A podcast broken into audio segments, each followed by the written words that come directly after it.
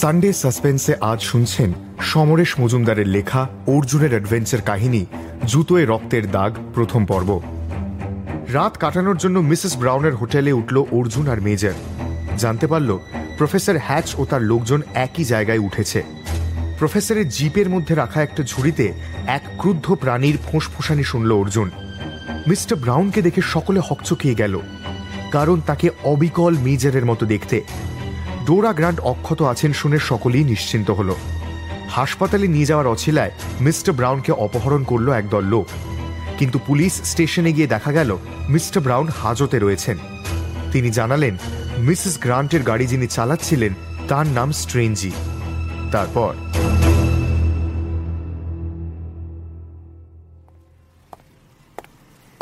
আচ্ছা কি বিড়ম্বনা বলো তো? বেলা তো পড়ে আসছে। এবারে মার্শালের ওখানে যাওয়ার জন্য বাস ধরলেই তো হয়। কিন্তু ব্যাংকের লকার থেকে যে বস্তুটি আবিষ্কার করে এনেছেন মিসেস গ্রান্ট সেটির হদিশ না পাওয়া পর্যন্ত এখান থেকে যাওয়া উচিত হবে না। মিসেস গ্রান্ট ছাড়া না পাওয়া পর্যন্ত আমাদের অপেক্ষা করতেই হবে। সেটা করতে হলে সন্ধে তো হয়ে যাবেই। তার চেয়ে এখানে কোনো থাকার জায়গা আছে কিনা খুঁজে পেতে দেখা দরকার।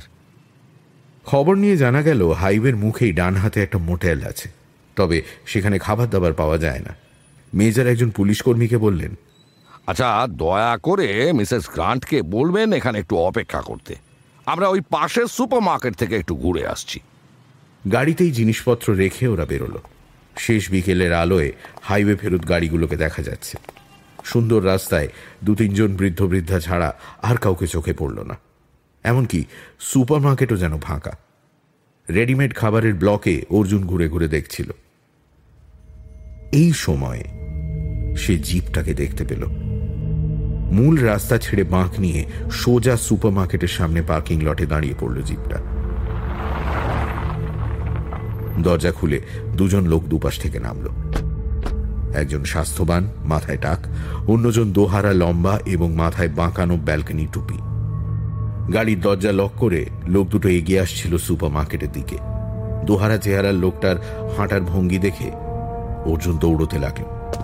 প্রসাধনের ব্লক পেরিয়ে কাঁচা সবজি ডিঙিয়ে সে মেজারের সামনে পৌঁছল। মেজার ততক্ষণে নানান খাবারের প্যাকেট নিয়ে ঝুড়ি ভর্তি করে কাউন্টারের দিকে এগোচ্ছিলেন। শুনুন সেই জিপের মালিক আর তার সঙ্গে এই সুপার মার্কেটে ঢুকেছে। আপনাকে ওরা চিনতে পারবেই। তাড়াতাড়ি কোথাও লুকিয়ে পড়তে হবে। হ্যাঁ? ওরা এখানে?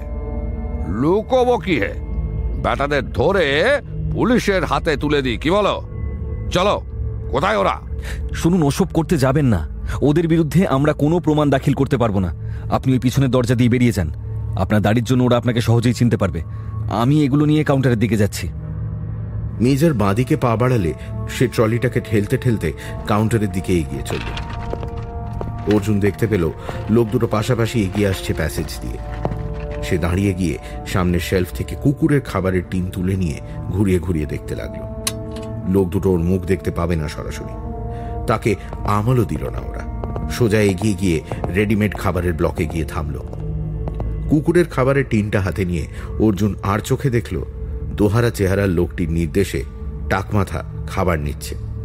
অর্জুন কাউন্টারে দাম মিটিয়ে ট্রলি নিয়ে বাইরে বেরিয়ে আসার মুখে আর চোখে দেখে নিল, ওরা এখনও কাজ শেষ করেনি এবং ওখান থেকেই সে মেজরকে দেখতে পেল, দূরে দাঁড়িয়ে হাত নাড়ছেন। ওরা ভেতর থেকে বেরিয়ে এলেই ওকে দেখতে পাবে।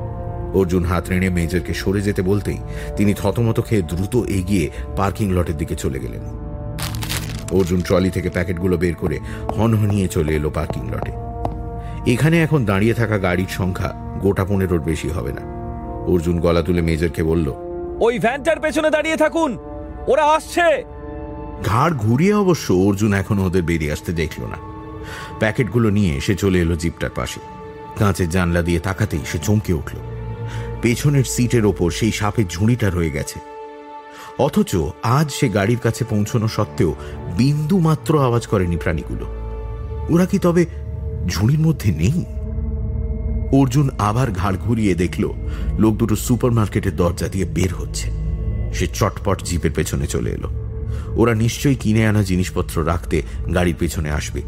অর্জুন ঘুরে ডান দিকে চাকার কাছে চলে এসে বাতাস বের হওয়ার মুখটা প্রাণপণে খুলতে লাগল। শেষ মুখটা ঘোরাবার আগেই সে ছিটকে চলে এলো পাশের গাড়ির পেছনে। দোহারা লোকটা জিপের পেছনে এসে জড়ানো গলায় কিছু বলতেই প্যাকেট হাতে লোকটা চাবি ঘোরালো। অর্জুন যে গাড়ির পাশে লুকিয়েছিল সেটা খুব নিচু। হাঁটু মুড়ে বসতে খুব অসুবিধেই হচ্ছিল। দোহারা লোকটা চারপাশে তাকিয়ে দেখছে। তারপর ফিরে যাওয়ার সময় সুটকেসটা তুলতেই ওটা চওড়াভাবে অর্জুনের চোখের সামনে এক মুহূর্তের জন্য দেখা দিয়েই সরে গেল। অর্জুনের বুকের ভেতর তখন ড্রাম বাজছে। সুটকেসের ওপর স্পষ্ট লেখা দেখতে পেয়েছে, স্ট্রেঞ্জি। ওটা স্ট্রেঞ্জির সুটকেস। স্ট্রেঞ্জির সুটকেস এদের সঙ্গে কেন? শুধু এই কারণেই তো ওদের ফাঁসিয়ে দেওয়া যায়। চাকার মুখ ভালো করে খোলা হয়নি, নইলে গাড়িটা দাঁড়িয়ে যেত এতক্ষণে। আর এই সময় অর্জুনের পিঠে ঠেকল কারোর হাত। What happen my dear boy আমার এলাকায় কেউ নাক গলাক তা আমি একদম পছন্দ করি না যে। অধমের নাম টেম। আমি তো কারোর এলাকায় কিছু করতে আসিনি। নিজের চোখে দেখলাম গাড়ির চাকার হাওয়া লোপাট করছ। কিন্তু কেন? কারও জানলা খোলা থাকলে খিদে পেলে আমি এক একটা প্যাকেট তুলে নিই কিন্তু চাকার হাওয়া খুললে কি লাভ হবে বুঝতে পারছি না। যাই হোক এবার কেটে পড়ো। খুব ভাগ্য যে টায়ারটা ফেঁসে যায়নি। নইলে ড্রাইভারকে বলে দিতাম তোমার কীর্তির কথা। কেন বলতেন? বকশিস দিত। সিগারেট আছে? এর মধ্যেই মেজর চলে এসেছেন। আরে চলে যেতে দিলে কেন? ধরে পুলিশে হ্যান্ড ওভার করার সুযোগটা হাতছাড়া করা মোটাই উচিত হয়নি। কিছু করার ছিল না। ওরাই যে আমাদের পেছন লেগেছে তার কোনো প্রমাণ নেই। অন্তত এই মুহূর্তে আমাদের হাতে নেই। চলুন। হে জেন্টলম্যান অন্তত একটা পাউন্ড ছাড়ো। এই কে হে তুমি? হ্যাঁ তোমাকে খামোখা পাউন্ড দিতে যাব কেন? যাও নিজের কাজ করো গিয়ে। ও ওই লোক দুটোকে দেখে এমন চোরের মতো লুকিয়েছিলে কেন হ্যাঁ ঠিক আছে আমি পুলিশ স্টেশনে যাচ্ছি। গিয়ে বলব তোমরা কি করছিলে। তোমার কথা পুলিশ শুনবে বলে মনে করো? তা শুনবে না। আমাকে তো ওখানে ঢুকতে দিতেই চায় না। তবু বলব চেঁচিয়ে বলব যাতে ওরা তোমাদের ব্যাপারটা জানতে পারে। চেঁচিয়ে আমাদের বিরুদ্ধে বলে পাউন্ড পাবে? না পাবো না। কেন ওর সাথে কথা বলে মেজাজ খারাপ করছ? না মেজাজ কেন খারাপ হবে? আপনি মিসেস গ্রান্টদের সঙ্গে কথা বলুন। আজ রাত্রে আমরা এখানকার মোটেলেই থাকব। আর এই শোনো আমরা চোর বদমাস নই। তুমি সত্যি পাউন্ড রোজগার করতে চাও কি? আমি কাউকে ভিক্ষা দিই না। তবে তুমি যদি কাজ করে দাও তাহলে কিন্তু আমি তোমাকে দুটো পাউন্ড দিতে পারি। কাজ? না না না পরিশ্রম আমার দ্বারা হয় না না। সেটা তোমার সমস্যা বুঝতেই পারছ? চোর হলে আমরা পুলিশ স্টেশনে আসতাম না। এখন তুমি বলার আগেই আমরা মিথ্যে বলে তোমায় বিপদে ফেলতে পারি। বিপদে কি ফেলবে? পুলিশ যদি কদিন আমাকে লকআপে রাখে তাহলে তো আমারই মজা। খাওয়ার চিন্তা করতে হবে না। তা কাজের কথাটা কি বলছিলে? তুমি তো তখন আমাদের লক্ষ্য করছিলে। কিন্তু গাড়িতে যারা মালপত্র তুললো তাদের ভালো করে দেখেছ? হ্যাঁ দেখো না লম্বা লোকটাকে মনে নেই তবে ওর সঙ্গীটা ওকে ভুলবো না। আমাকে যদি একটা ঘুষি মারে নির্ঘাত উড়ে যাও আর হ্যাঁ গাড়িটাকেও মনে রেখেছি। আমার মনে হচ্ছে ওরা আজ এই অঞ্চলেই থাকবে। কোথায় আছে খোঁজ নিয়ে যদি আমাকে জানাও তাহলে আমি তোমাকে দু পাউন্ড দেব। আমরা এখানকার একটা মোটেলে উঠছি। এই মিস্টার তুমি আমাকে খাটিয়ে কেটে পড়ার মতলব করছ। এখানে তিনটে মোটেল আছে তার কোনটাই তোমরা থাকবে? সেটা তো এখনও ঠিক করিনি ভাই। ও, ভুলেও জ্যাকের ওখানে ওঠো না। ও আমার কাজিন আসলে সম্পত্তিটা আমারই ছিল ও নিয়ে নিয়েছে। আমার ঢোকা নিষেধ। এবার রইল রিসর্ট আর ভ্যালি ভিউ রিসর্টে তো বড় লোকেরা ওঠে। তোমরা বরং ভ্যালি ভিউতে ওঠো। চারজন আছো তো? ঠিক আছে আমি খবর দিয়ে রাখছি। না না তোমাকে খবর দিতে হবে না। আরে খবর দিলে তোমরা যে ভাড়াটা দেবে তার একটা কমিশন মোটেলের মালিক স্যাম আমাকে দেবে। তাতে তোমাদের কি ক্ষতি হলো? হ্যাঁ ম্যান তোমার তো নামটাই জানা হয়নি। আমার নাম অর্জুন। আচ্ছা আর ওই মোটকাটার নাম কি? মেজর। বেশ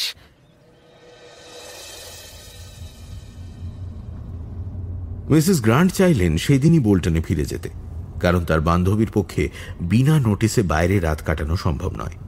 পুলিশ স্টেশনের ঝামেলা আপাতত মিটলেও ওকে হয়তো আবার এখানে আসতে হবে। এখন ঘড়ি অনুযায়ী রাত নেমে যাওয়ার কথা, কিন্তু এখানে সূর্য ডুবে যাওয়ার পর অনেকক্ষণ নেভানো আলোয় পৃথিবী দৃশ্যমান থাকে। মিসেস গ্রান্ট তার ব্যাগের ভেতর থেকে ব্যাংক থেকে নিয়ে আসা কাগজটা বের করলেন। ইটস রিয়েলি ইন্টারেস্টিং মনে হচ্ছে একটা ম্যাপ এবং কিছু কোড লেখা আছে এতে। তোমরা কি আজ ব্ল্যাকপুলে ফেরত যাবে? না না। এখানে রাতটা কাটিয়ে কাল সকালে মিস্টার মার্শালের ওখানে চলে যাব। তাহলে তো তোমাদের জন্য একটা হোটেলে থাকার ব্যবস্থা করতে হয়। হোটেল নয় মোটেল। আসলে মোটেলে কোনোদিন থাকিনি। হোটেল এবং মোটেলের পার্থক্য নিজের চোখে দেখাও হয়নি। এখানে তিনটে মোটেল আছে। আপনি ভ্যালি ভিউতে চলুন। আরে তুমি নাম জানলে কি করে? জেনে ফেলেছি। পথের পাশের বোর্ডে চিহ্ন দেওয়া আছে আশেপাশে কি পাওয়া যাবে। সেই চিহ্ন দেখে মিসেস গ্রান্টের গাড়ি এসে থামল ভ্যালি ভিউ মোটেলের সামনে। একটা ছোট লন কিছু গাড়ি এবং দুটো ট্রাক দাঁড়িয়ে আছে সেখানে। পেছনে একতলা আউট হাউস গোছের বাড়ি। জিনিসপত্র নিয়ে গাড়ি থেকে নেমে এলে মিসেস গ্রান্ট বললেন আমি কাল সকাল ছটায় টেলিফোন করব, ঠিক আছে? যদি কোনো সমস্যা হয়, তাহলে কিন্তু আমাকে সঙ্গে সঙ্গে জানাবে।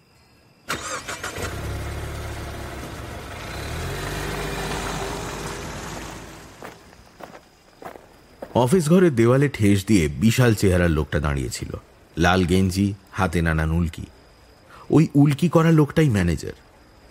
খাতায় নামটাম লিখে দেওয়াল থেকে একটা চাবি বের করে মেজরের সামনে রেখে সে বলল চারজন ইন্ডিয়ানের আসার কথা ছিল যার একজনের নাম মেজর।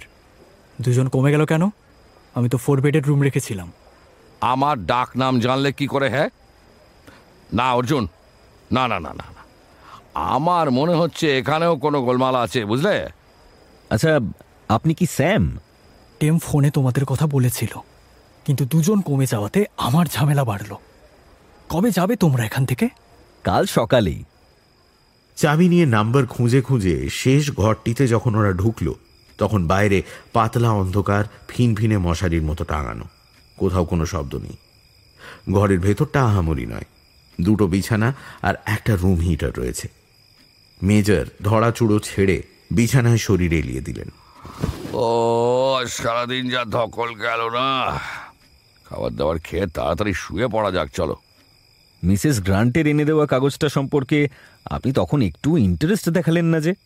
বাহ বাহ বাহ বাহ বাহ। চমৎকার। বলছি সেকেন্ড হ্যান্ড জুতো কেনার পর থেকেই একটার পর একটা ঝামেলা হয়ে যাচ্ছে, বুঝলে? মার্শালের কাছে আমার পৌঁছানোর কথা কবে আর আমি এখন কোথায় আছি? জুতো কেনার পর থেকেই কেউ না কেউ আমাদের বেকায়দায় ফেলার চেষ্টা করছে। তারা আছে অথচ সামনাসামনি তাদের সঙ্গে লড়াই করতে পারছি না। এরকম ঘাতক ভালো লাগে বলো তো। আমি কিন্তু এখনও বুঝতে পারছি না। তোমাকে তো বুদ্ধিমান বলেই জানতাম। আর সুপার মার্কেটের সামনে বদমাসটাকে পেয়েও তুমি ছেড়ে দিলে কেন? ল্যাটা চুকে যেত যদি ওদের পুলিশের হাতে তুলে দিতে। আপনাকে তো বলেছি কারণটা। প্রথমটা ওদের ধরা আমাদের দুজনের পক্ষে কতটুকু সম্ভব হতো সে বিষয়ে যথেষ্ট সন্দেহ আছে। দ্বিতীয়ত ওদের দোষী সাব্যস্ত করার মতো কোনো প্রমাণ কিন্তু আমাদের হাতে নেই। আচ্ছা ওই কি লেখা আছে কাগজটাতে? অর্জুন বুক পকেট থেকে কাগজটা বের করে সামনে রাখতেই মেজর ইঁটো হাতেই ছোঁ মেরে সেটা তুলে নিলেন। আলোর দিকে কাগজটা ধরে কিছুক্ষণ তাকিয়ে তিনি চিৎকার করে উঠলেন। ইউরেকা! এই লেখাটা নির্ঘাত ইন্ডিয়ায় গিয়েছিল। ইয়েস! যদি বাংলাদেশেও যায় তাহলেও অবাক হওয়ার মতো কিচ্ছু নেই। ওই কোড ল্যাঙ্গুয়েজ পড়ে এত কথা জেনে ফেললেন? অর্জুন তুমি যদি পরিষ্কার দেখতে পাও তাহলে আমার অভিজ্ঞতার দাম থাকবে না বুঝলে? যে অভিযাত্রী মানুষটি এই নোট লিখে গেছেন তিনিও চাননি সাধারণ মানুষ চট করে বুঝে নিক তিনি কি বলতে চাইছেন। মেজর ক্রমশ উত্তেজিত হচ্ছিলেন কাগজটা হাতে নিয়ে প্রথমে জানলার দিকে তাকালেন তারপর দরজা। তারপর নিচু গলায় অনুরোধ করলেন সাবধানের মান নেই। এসব নিয়ে আলোচনা করার আগে দরজা জানলার ওপারে কেউ আড়ি পেতেছে কিনা দেখে নাও। মনে হচ্ছে বুঝলে? মনে হচ্ছে দরজার বাইরে কেউ হেঁটে বেড়াচ্ছে। এতক্ষণ বাদে মেজর যেন ফর্ম ভিড়ে পেয়েছেন। অর্জুন উঠে দরজা খুলল এবং তার নজরে এলো লম্বা বারান্দা দিয়ে কেউ একজন হেঁটে আসছে। তাকে দেখতে পেয়ে লোকটা হাত তুলল। এই যে। হাই। দেখেছ দেখো আমার সিক্স সেন্স বলছিল কেউ আড়ি পেতে শুনছে। তা বলি লোকটা কে? এই এবার দুটো পাউন্ড দাও। আগে কি কাজ করেছ সেটা বলো। ও সব ভাবা ভাবির মধ্যে আমি নেই। তুমি আমাকে তো একেবারে সাপের গর্তে পাঠিয়েছিলে। তোমাদের কথা বলে আমি কিন্তু ওখানে আরও বেশি রোজগার করতে পারতাম। নেহাত ওই মোটকাটা আমার সঙ্গে খারাপ ব্যবহার করে ফেলল। দাও দাও দাও। এবার মেজর বারান্দায় বেরিয়ে এলেন। ও তুমি? তখন থেকে আড়ি পেতে কথা শোনা হচ্ছিল। তোমাকে আমি যদি পুলিশের হাতে তুলে না দিই। Major major please. ইনি আড়ি পাতেননি। আমি একটা কাজে ওকে পাঠিয়েছিলাম। ঠিক আছে টিম বলো কি খবর? না যথেষ্ট হয়েছে। এই জেডেলটা আমাকে অপমান করেছে। আরে তুমি ভুল ভাবছ। আসলে আসলে উনি একটু উত্তেজিত ছিলেন। এই তোমার দাড়িটা কি নকল? নকল? আমার দাড়ি নকল? হতবাকা বলে কি গো? কিছুই বুঝতে পারছি না। ঠিক তোমার মতো দেখতে একজনকে আমি ভিলেজ পাবে দেখলাম। দুটো মানুষের চেহারা তো একরকম হয় না। নিশ্চয়ই একজন আরেকজনকে নকল করছে। তাহলে পুলিশ ওকে আর ধরে রাখেনি। ছেড়ে দাও এসব কথা। টিম বলো কি খবর? পাঁচ পাউন্ড দাও। তার এক পেনি কম নয়। পাঁচ পাউন্ড? একে মামার বাড়ির আবদার লাগে আমাদের সরকারের কি হাল? নইলে এরকম বদমেজাজি লোককে কি করে ভিসা দেয়? দেখো তুমি ভালো ব্যবহার করছ বলে কথা বলছি। আগে পাঁচ পাউন্ড দাও তারপর শুনবে খবর। আজকাল না মানুষকে বিশ্বাস করি না। অর্জুন পাঁচটা পাউন্ড বের করে এগিয়ে ধরতেই ছো মেরে নিয়ে নিল টিম। নোটটা দেখে ভাঁজ করে কোমরের কাছে তৈরি করা পকেটে গুঁজে ফেলল। শোনো ওই ঢ্যাঙা লোকটা হলো হ্যাচ ও নাকি প্রফেসর। ওর সঙ্গীর পরিচয় জানি না দুজনে এক ঘরে ওঠেনি। গাড়ি থেকে মালপত্র নিয়ে সঙ্গীটা প্রফেসরের ঘরে রেখে এসেছে। ওরা কোথায়? মানে কোন হোটেলে উঠেছে? একটু সামনে এগিয়ে বাঁ দিকে তাকালেই জিপটাকে দেখতে পাবে। তার মানে? এই মোটেলেই উঠেছে? চোখ মেলে হাঁটো ছোকরা। হ্যাঁ তাহলে অবশ্য আমি পাঁচ পাউন্ড পেতাম না। দশ আর এগারো নাম্বার ঘর। কোথাও না পেয়ে তোমাকে খবর দিতে এসে এখানেই পেয়ে গেলাম। গুড নাইট শীষ দিতে দিতে লোকটা চলে গেল। দরজাটা বন্ধ করে অর্জুন বলল দারুণ ব্যাপার। যারা আমাদের অনুসরণ করছে তারা এই মোটেলেই রয়েছে। ওদের নেতার একটা জিপ আছে সঙ্গে একটি স্বাস্থ্যবান দেহরক্ষী আর একটা পোষা সাপ। তাহলে এরা তারা নয়। মানে? মনে করে দেখো বোল্টনের কাছে হাইওয়ের ডিপার্টমেন্টাল শপে দুজন লোক জুতোর সন্ধানে এসেছিল। তাদের চেহারার সঙ্গে এদের কোনো মিল নেই।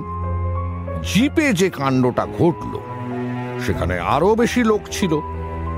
সেই রাত্রে সমুদ্রের ধারে আলোর সংকেত দেখে কি তোমার মনে হয়নি এটা একটা বড় দলের কাজ? কিন্তু মেজর জিপটা প্রফেসর হ্যাচের। ব্ল্যাকপুলের হোটেলে উনি বলেছেন যে ওর বাড়ি বলতেনে সেই জিপের মধ্যে সাপের গর্জন আমি শুনেছি। এখন সেই জিপটাই দাঁড়িয়ে আছে এই মোটেলের পার্কিং লটে। তাও তো বটে। তোমার কথাটা মেনে নিলে বুঝতে হবে একটা বড় দল ওই জুতোর ভেতর রাখা কাগজটার জন্য অন্যে হয়ে উঠেছে। কিন্তু বাকিরা কোথায়? এখানে কি থাকার জায়গার অভাব আছে? তাহলে তো পুলিশকে জানাতে হয়। তার চেয়ে বরং এক কাজ করুন। সোজা প্রফেসরের দরজায় নক করে জিজ্ঞেস করুন কেন তিনি আমাদের সঙ্গ ছাড়ছেন না? মাথা খারাপ নাকি? আরে ভদ্রলোক তো সাপ পোষেন। আপনি কি সাপকে খুব ভয় পান? বিন্দুমাত্র নয়। তাহলে এসব কথা ছেড়ে দিন। এরা তো সরাসরি আমাদের উপর হামলা করছে না। এবার ওই কাগজটিতে কি লেখা আছে সেটা শোনা যাক। এই দাঁড়াও দাঁড়াও দাঁড়াও। কেউ যদি আড়ি পেতে শোনে নিজের ব্যাগ থেকে একটা ডায়েরি আর কলম বের করে মেজরের দিকে এগিয়ে দিয়ে অর্জুন বলল বাংলায় লিখে দিন।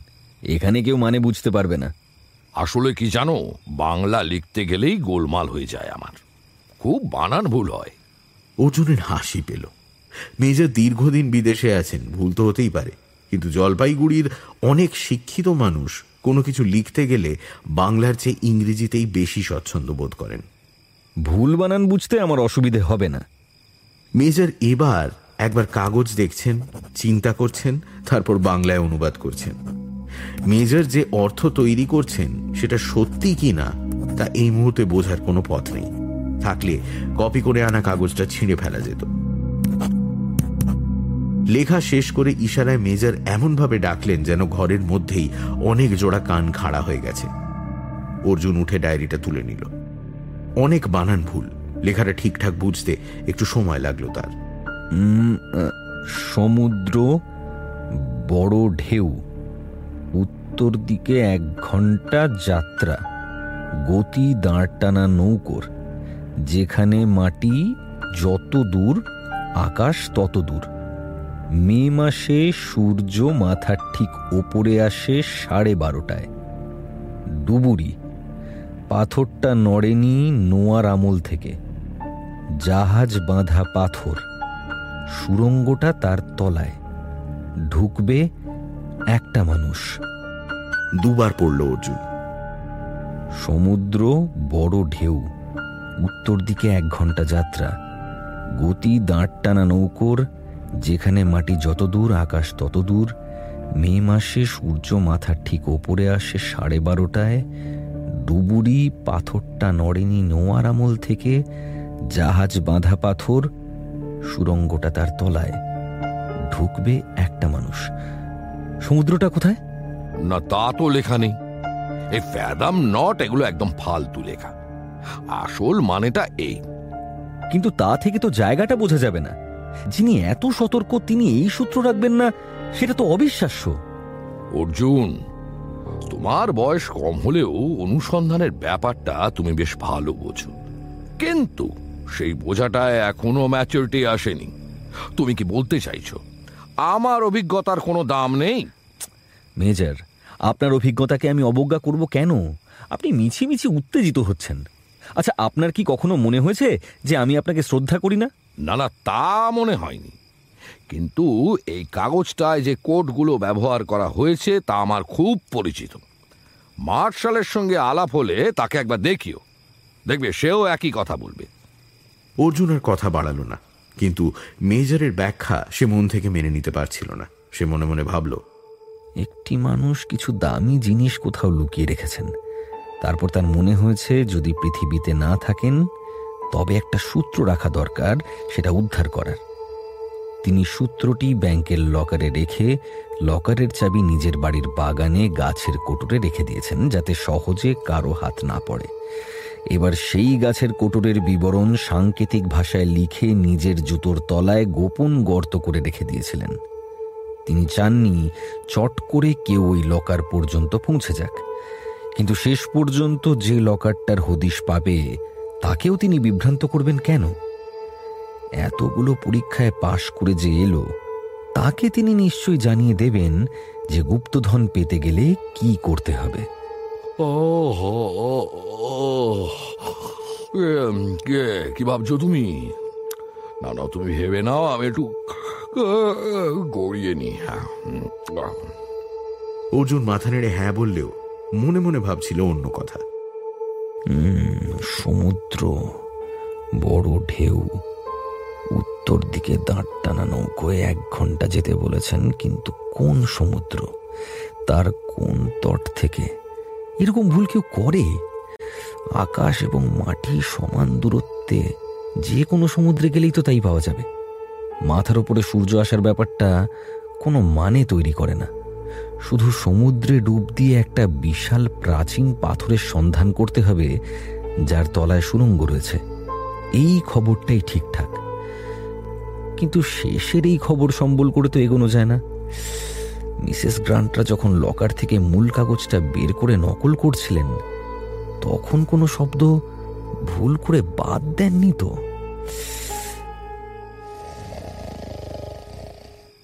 মেজর এর মধ্যে প্রচণ্ড জোরে নাক ডাকছেন। অর্জুন উঠে নকল করে আনা কাগজটি আবার দেখল। টানা ইংরেজি নয়। যে শব্দগুলো আছে তা ইংরেজির মতো, কিন্তু মেজর বলেছিলেন পুরনো ইংরেজি। একটা পালতোলা নৌকোর ছবি আঁকা আছে। টানা পড়তে চাইলেও কোনো মানে তৈরি হয় না। ঘুম ভাঙল, নাক ডাকার শব্দেই। অর্জুন মুখ থেকে কম্বল সরিয়ে ঘড়ির দিকে তাকিয়ে দেখল, সাড়ে আটটা বাজে এবং তখনই খিদেটা টের পেল। সে বিছানা থেকে নেমে কাঁপতে কাঁপতে বাথরুমে গেল। বাথরুমের জানলার পর্দা সরিয়ে মনে হলো, পৃথিবীটা ছায়া ছায়া, কোথাও আলোর চিহ্ন নেই। তৈরি হয়ে অর্জুনের মনে হলো মেজরকে আরেকটু ঘুমোতে দেওয়া যাক। বয়স হয়েছে, এখন তো একটু বিশ্রাম দরকার। অর্জুন বেরিয়ে এলো ঘর থেকে। কয়েক পা হাঁটতেই পার্কিং লটটা নজরে এলো। বেশ কিছু গাড়ি দাঁড়িয়ে, কিন্তু প্রফেসর হ্যাচের জিপ নেই। অর্জুন চারপাশে তাকালো। ওরা কি ভোরবেলায় চলে গেছে তাহলে? টের পায়নি যে একই মোটেলে তারাও আছে? সতর্ক পায়ে হাঁটতে হাঁটতে সে রিসেপশনে এসে এক মহিলাকে দেখতে পেল। রেজিস্টারে কিছু লিখছিলেন। ওকে দেখে হেসে বললেন গুড মর্নিং। Good morning. আচ্ছা এখানে খাবারের দোকান? গেট পেরিয়ে বাঁ দিকে মিনিট তিনেক গেলেই রেস্টুরেন্ট পাবেন। প্রফেসর হ্যাচটা কি চলে গেছেন? Professor Hatch? যিনি জিপে এসেছিলেন? ও ও হ্যাঁ। একটু আগেই ওরা বেরিয়ে গেলেন। আপনি ওকে চেনেন? না না তবে নাম শুনেছি। ভদ্রলোক বেশ কিছুদিন পরে আবার এখানে এলেন। আগে বুঝি খুব আসতেন? দু তিন বছর আগে। মহিলার কাছে বিদায় নিয়ে অর্জুন গেটের দিকে হাঁটা শুরু করতেই কনকনে হাওয়ার মধ্যে পড়ল। যদিও বৃষ্টি নেই তবু ঠান্ডাটা যেন হাড়ের ভেতরে ঢুকছিল। প্রফেসর হ্যাচ এখানে দু তিন বছর আগে খুব আসতেন। যে অভিযাত্রীটি গুপ্তধন রেখেছেন তিনি গত হয়েছেন ওই সময়। তাহলে কি সমুদ্রটাই তল্লাটে? হ্যাচ সেটা আন্দাজ করতে পারছেন, কিন্তু সঠিক হদিশ পাচ্ছেন না। হুম। ব্যাপারটা ভাবতে ভাবতে অর্জুন রাস্তা ছেড়ে রেস্টুরেন্টে ঢুকল। মেনু বোর্ড দেখে অর্জুন দু পাউন্ডের মধ্যে খাবারের অর্ডার দিয়ে কোনার টেবিলে বসল। বাইরে ভিজে রাস্তায় একটিও মানুষ নেই। কাউন্টারের মাথার ওপর টিভি চলছে, খবর হচ্ছে সেখানে। খেতে খেতে মুখ তুলতেই সে টিভিতে সমুদ্র দেখতে পেল। অস্থির ঢেউগুলো পেরিয়ে একটা স্পিডবোট ছুটে যাচ্ছে। যিনি খবর পড়ছিলেন তাঁকে দেখা যাচ্ছে না এখন কিন্তু গলা শোনা যাচ্ছে। স্পিডবোটটা গিয়ে একটা ছোট লঞ্চের গায়ে লাগল। বোট থেকে দুজন সেখানে উঠে গেলেন। একজনের হাতে সানগান আর টেপ রেকর্ডার অন্যজনের হাতে টিভি ক্যামেরা. হ্যাঁ এটা শার্কের কাণ্ড। এই তল্লাটে সমুদ্রে শার্ক এসেছে। প্রথমে দিনের বেলায় আসতো এখন রাত্রেও হানা দিচ্ছে। এর ফলে আমার গবেষণার কাজ ব্যাহত হচ্ছে। আমার জানা ছিল এই সমুদ্রে কোনো সামুদ্রিক জন্তুর উৎপাদ নেই। দাঁড় টানা নৌকোয় চেপে চমৎকার ঘোরা যায়। হঠাৎ এখানে শার্ক কি করে ঢুকলো আমি বুঝতে পারছি না। মিস্টার মার্শালের স্বাস্থ্য খুব ভালো। মুখে চাপ লাল দাড়ি। খাবার শেষ করে দ্রুত কাউন্টারে চলে গিয়ে দাম মিটিয়ে প্যাকেট নিয়ে প্রায় দৌড়তে দৌড়তে চলে এলো মোটেলে। মেজর দাঁড়িয়েছিলেন বারান্দায়। দেখেই বোঝা যাচ্ছিল খুব বিরক্ত। অর্জুনকে দেখা মাত্র বলে উঠলেন। বাহ আমাকে কিছু না বলে তুমি উধাও হয়ে গেলে? আপনার জন্য খাবার আনতে গেছিলাম। যাওয়ার আগে পকেটে পাউন্ড আছে কিনা দেখে যাবে তো। হুটার বেরিয়ে গেলেই হলো। আরে আমার মানিব্যাগ তো সঙ্গেই রয়েছে। আমার টাকায় খেতে ইচ্ছে করছিল বুঝি। আমি আপনার কথার কিছুই কিন্তু বুঝতে পারছি না। তাই তুমি ওই নেংটি ইঁদুরটাকে পাঠাওনি আমার কাছে? দশ পাউন্ড চেয়ে আনতে? নিংটি ইঁদুর? কাল যে তোমার দূতের কাজ করছিল গো। লোকটা এসে বলল তাড়াতাড়ি দশ পাউন্ড দিন। উনি খাবারের দোকানে আটকে আছেন। লোকটা বলল আর আপনি দিয়ে দিলেন। মানে? তুমি ওকে পাঠাওনি দশ পাউন্ডের জন্য? না আমি তো কাউকেই পাঠাইনি। সে কি? দশ পাউন্ড কম কথা নয়। লোকটা বেমালুম ঠকিয়ে দিল আমাকে। বুঝলে হে দেখার চোখটাই বড়। অভিজ্ঞতার বড়াই করে কোনো লাভ নেই। ও হ্যাঁ দশ পাউন্ড নিয়ে চলে গেলেও লোকটা আবার ফিরে এসেছিল। এই দাঁড়াও দাঁড়াও দাঁড়াও, এই এই খামটা দিয়ে গিয়েছে। বলেছে তুমি এলে তোমায় দিয়ে দিতে। টেবিলের ওপর ছোট খামটা দেখল অর্জুন। এগিয়ে গিয়ে খামটা তুলে বুঝলো, ভেতরে কাগজ আছে। কাগজটা বের করতেই খুব খারাপ হাতের লেখায় লোকটার বক্তব্য পড়ল। Dear mister brother of major তোমার দাদাকে ঠকিয়ে আমি দশ পাউন্ড নিয়ে যাচ্ছি না। তোমরা যাদের ভয় পাচ্ছ তারা আজ সকালেই সমুদ্রের দিকে রওনা হয়েছে। এই খবরটার দাম দশ পাউন্ডের বেশি হবে হ্যাঁ? কি বলো? সুপার মার্কেটের সামনে যে লোকটা প্রায় ভিক্ষে করে কাটায় তারও রসিকতা করার ক্ষমতা আছে দেখছি। খেতে খেতে মেজর জিজ্ঞেস করলেন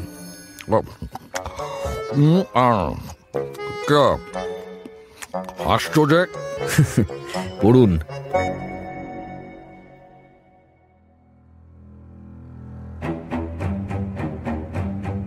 শুনছিলেন সমরেশ মজুমদারের লেখা অর্জুনের অ্যাডভেঞ্চার কাহিনী জুতোয় রক্তের দাগ প্রথম পর্ব।